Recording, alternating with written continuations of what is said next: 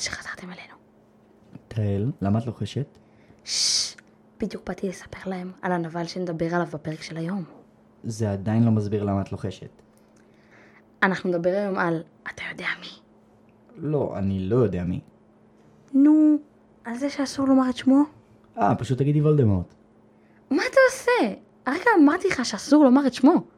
אוקיי, אז בואי תנסי להגיד להם מי זה וולדמורט, מבלי להזכיר את השם שלו.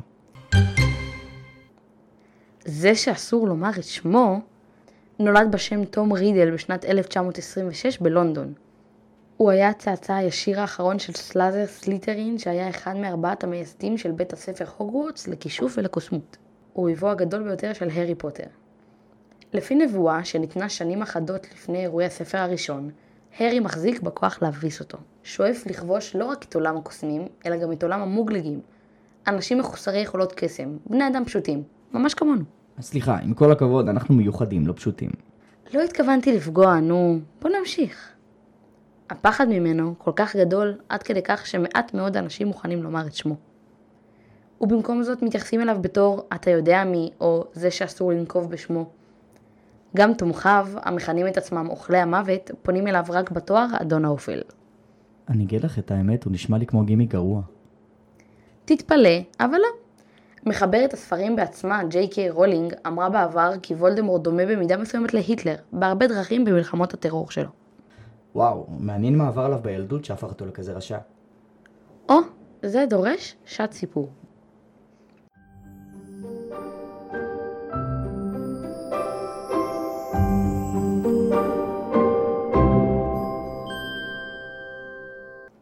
היה הייתה פעם מכשפה בשם מרופי.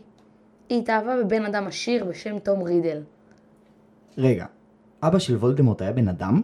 רגע, וגם לא קראו תום? אז למה וולדמורט שונא את בני אדם? אבא שלו הוא אחד מהם. חכה, חכה, זה לא הכל. תום בן האדם לא אהב את מרופי בכלל, אז היא נתנה לו שיקוי אהבה, ובכך הוא התאהב בה. בשלב מסוים, מרופי האמינה כי תום אוהב אותה בזכות עצמה, בלי קשר לשיקוי, ולכן הפסיקה את הכישוף. שנייה, אז הם הביאו תום ג'וניור, כלומר וולדמורט לעולם, והכל היה בסדר? זהו, שלא בדיוק. כשהכישוף נפסק, תום האב לא אהב את מרופי המחשבה שלנו ונטש אותה. בזמן שהיא הייתה בהיריון עם כוכב הפרק שלנו, זה שאסור לומר את שמו, אוקיי, אז וולדמורט נשאר בלי אבא בעצם, וגם לצערנו בלי אימא. המכשפה שלנו מתה בזמן שילדה אותו, וכאן הסיפור מסתבך. תגידי, זה לא נשמע לך קצת כמו איזה טלנובלה? אין לך מושג אפילו. תום גדל בבית היתומים של בני האדם כילד מנודה, וכל שאר הילדים פחדו ממנו. הוא לא ידע שקסם קיים או שהוא חצי קוסם, אבל תום הבין מהר שהוא לא ילד רגיל. הוא שם לב שהוא יכול לגרום לדברים לזוז מבלי לגעת בהם, חיות הקשיבו לו מבלי שאילף אותם, וקרו דברים רעים לאנשים שהוא לא אהב. אה, וואו, לא פלא שהוא היה מנודה. בוא נגיד שלא היית רוצה לחלוק איתו חדר בבית יתומים. כשתום היה בן 11, הגיע דמבלדור, שהיה פרופסור בבית הספר לכישוף ולקוסמות, ולקח אותו משם. רק שזה לא היה כזה קל. בהתחלה תום חשב שדמבלדור הוא רופא או פסיכיאטר כלשהו, שבא לקחת אותו למקלט. אך לאחר שדמבלדור הדגים קסם בפני תום, וכשתום גילה שהוגוורטס הוא בית ספר לאנשים בעלי קסם, הוא הבין כנראה שזהו המקום בו הוא אמור להיות. תום למד בבית הספר, הוא מוין לבית סליטרין. ובאמצע לימודיו בחר לעצמו את שמו לורד וולדמורט. אוקיי, אני מבין שהוא היה ילד מסכן והכל, אבל אפשר לדבר רגע על איך שהוא נראה? אני מבין שאדון האופל עסוק והכל, אבל אתה לא יכול לטפח את עצמך קצת? אז תתפלא, אבל כשהוא היה צעיר הוא היה נחשב נאה ביותר. הוא היה גבוה עם עור חיוור, שיער שחור כהה ועיניים כהות. המראה היפה שלו המשיך לגדול ככל שהתבגר, והוא השתמש בו בערמומיות כדי להקסים רבים מהמורים בהוגוורט. רגע, מה? אז מה קרה לו? ואיפה לעזאזל האף שלו? לאלו מכם שלא מבינים על מה עדי מדבר, תעצרו את הפרק שלנו, תחפשו וולדמורט בגוגל ותחזרו אלינו, אנחנו מחכים.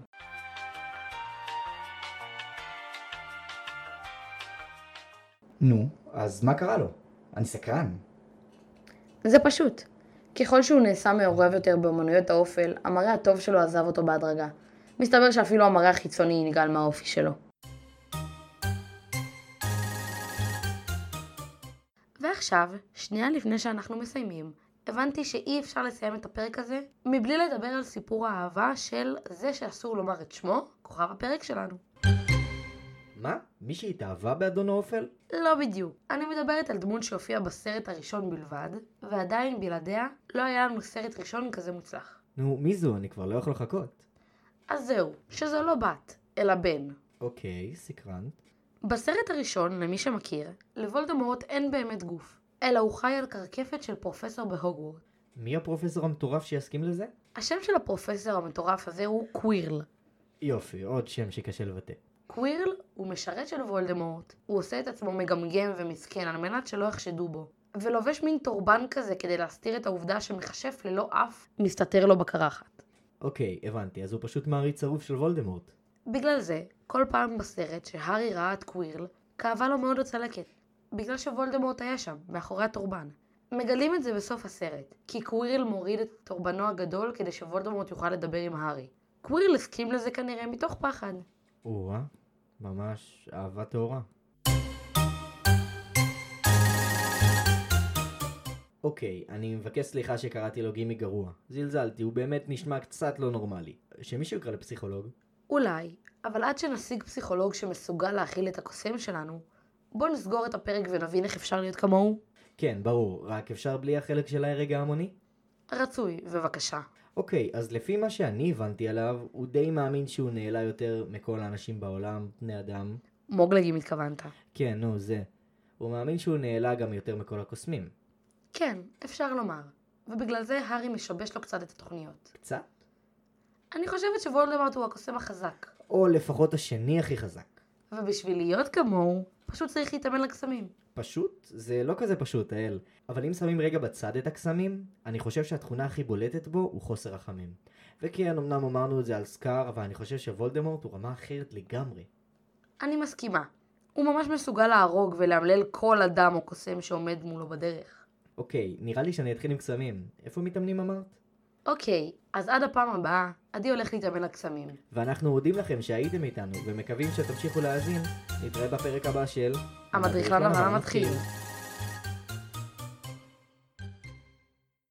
הפרק הופק במסגרת לימודי הרדיו במגמת תקשורת בתחנת הרדיו החינוכית, כל יבנה, 106 FM.